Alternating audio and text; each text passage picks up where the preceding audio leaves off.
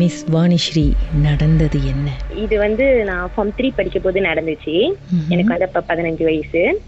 ஒரு நாள் ஒரு திங்கக்கிழமை இருக்கும். ரெண்டு மணி விடிக்காலையில தூங்கிட்டு இருக்கும் போது ரெண்டு மணி போல திடீர்னு ஒரு முடிப்பு மாதிரி வந்து ஃபேன் வந்து வேகமா சுத்திட்டு மூஞ்சி மணிக்கு அப்படியே உழுற மாதிரி இருந்துச்சு. மேல சுத்திட்டு இருக்கிற ஃபேனு அப்ப நான் வந்து அது வந்து ஒரு கற்பனை கனவுன்னு சொல்லிட்டு நான் போயிட்டேன். ஸ்கூலுக்கு போயோன்னே அப்ப நானும் என் ஃப்ரெண்டு வந்து ஒரு வாஷ்ரூம் போனோம் ஸ்கூல் பாத்ரூமு போகும்போது நாங்க ரெண்டு பேரும் தான் அங்க இருக்கோம் யாருமே இல்ல.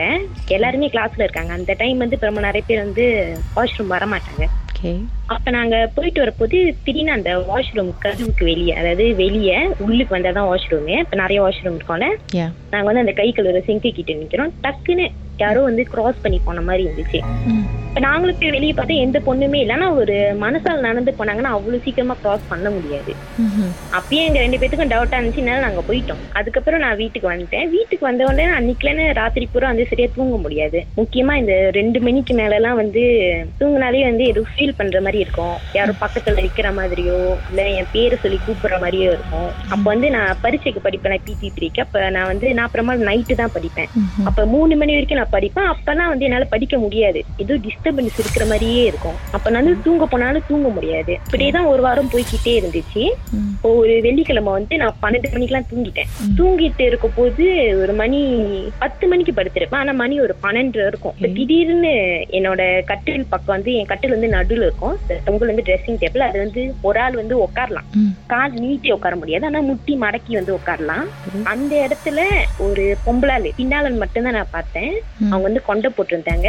கருப்பு சட்டை கழுத்து தெரியுது. கழுத்துல வந்து சோப்பா வந்து ஒரு மா நேரத்துல ஒரு பொண்ணு இருந்தா எப்படி இருப்பாங்க? அந்த மாதிரி ஒரு உருவம் வந்து உட்காந்துருந்துச்சு ஆனா என்னால வந்து கை கால்லாம் வந்து அசைக்க முடியல. என்னால அவங்க மூஞ்சி நான் வந்து திரும்பி பாக்குறேன் படுத்துக்கிட்டே இந்த சைட் என்னோட ரைட் ஹேண்ட் சைட் ஆனா அந்த கை கால் அசைக்க முடியல வந்து கூப்பிட முடியல. அப்புறம் ஒரு அஞ்சு நிமிஷம் அப்படியே தான் நான் இருந்தேன். அதுக்கப்புறம் என்னை ரிலீஸ் பண்ணின பிறகுதான் நான் வந்து வெளியே போய் தினைக்கு எங்க அம்மா ஹால்ல தான் இருக்காங்க. அப்புறம் நான் சொல்லி அவங்க எங்க அம்மா அப்பா படிக்கிற ரூம்ல போய் படுக்க போயிட்டேன். அதுக்கப்புறமும் பொழுது அந்த பெட் விட்டு எந்திரிச்சு குடுகுடுன்னு வெளியே இருப்பீங்களே அந்த டைம்ல இன்னும் அந்த பெண்மணி அங்கதான் இருந்தாங்களா? வந்து நான் பாக்கல ஏன்னா நான் போயிட்டேன். இருட்டா தான் இருந்துச்சு. அப்ப வந்து நான் சரியா பாக்கல ஆனா அவங்கள நான் பாத்துட்டு ரிலீஸ் ஆயின்னு. குடு குடுன்னு ஓடி போயிட்டேன். அப்புறம் திருப்பி வந்து எங்க அம்மா கூட்டிட்டு வந்து காட்ட போதெல்லாம் ஒண்ணுமே இல்ல. எங்க அம்மா போய் பார்த்தப்பெல்லாம். ஒண்ணுமே இல்ல. அதுக்கப்புறம் நான் எங்க அப்பாட்ட நான் சொன்னேன். அப்ப எங்க அப்பா வந்து ஒரு நாள் என் அப்பாவும் என் அண்ணனும் சாரி என் தம்பியும் வந்து ரூம்ல படுத்து பார்த்தாங்க.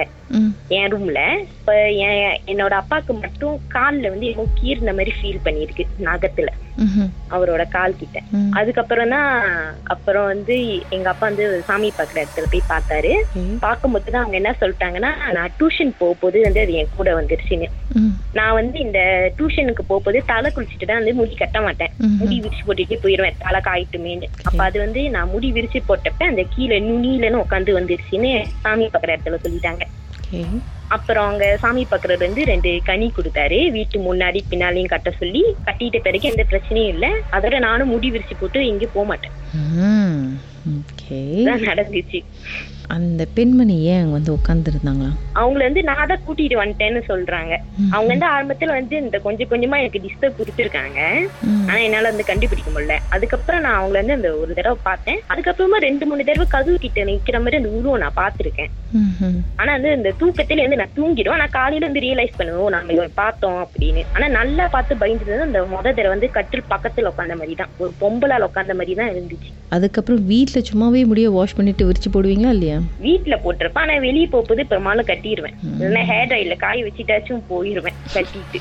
அடிக்கடி இந்த ஃபிளாஷ்பேக் டபா டபான்னு வந்துட்டு போகுது அவங்களுக்கு நிறைய தடவை வரும் பக்கத்துல. ஏன்னா அந்த இன்னும் அதே கட்டில தான் படுக்கிறேன்.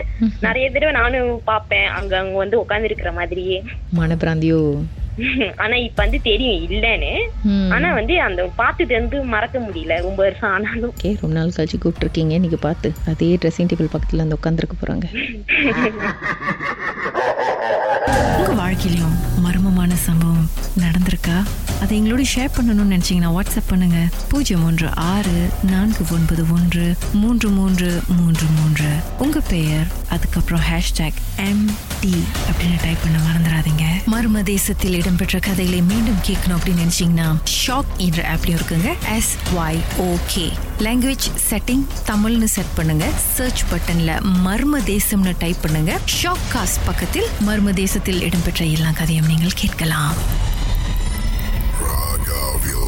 Marmarização.